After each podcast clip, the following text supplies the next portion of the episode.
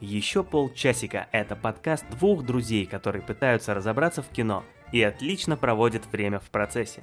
Наши выпуски посвящены фильмам и сериалам самых разных жанров и тем. Иногда мы разбираем отдельную кинофраншизу или посвящаем выпуск работам того или иного актера или режиссера.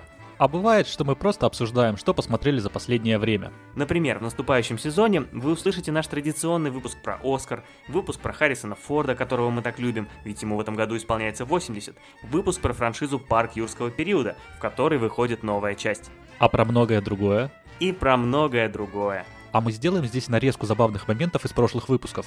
Это было бы банально. А мне понравилось. А мне понравился нормальный фильм. Про Федора... Б- э, про Кристофера Нолана. Да откуда я знаю, почему? Я, я разве знаток? На этот раз он посвящен целому жанру. Фильмы про Бэтмена, в которых снимался Майкл Китон. У нас в гостях замечательнейшая актриса Ирина Носова. Смотрю я фильм «Теннет», никого не трогаю, все как обычно. Хорошо, что это было, и хорошо, что это наконец закончилось. Хорошо, я предположить должен, да? Давай, давай, я, я предположу. Документы покажите, документы! С нами сегодня актер Денис Власенко. Привет, Денис. Я расплатился с кредитами. А потом смотрю, о, ледниковый период, точно, с него же все началось. А потом смотрю, о, это самое. И наша тема «Звездные войны».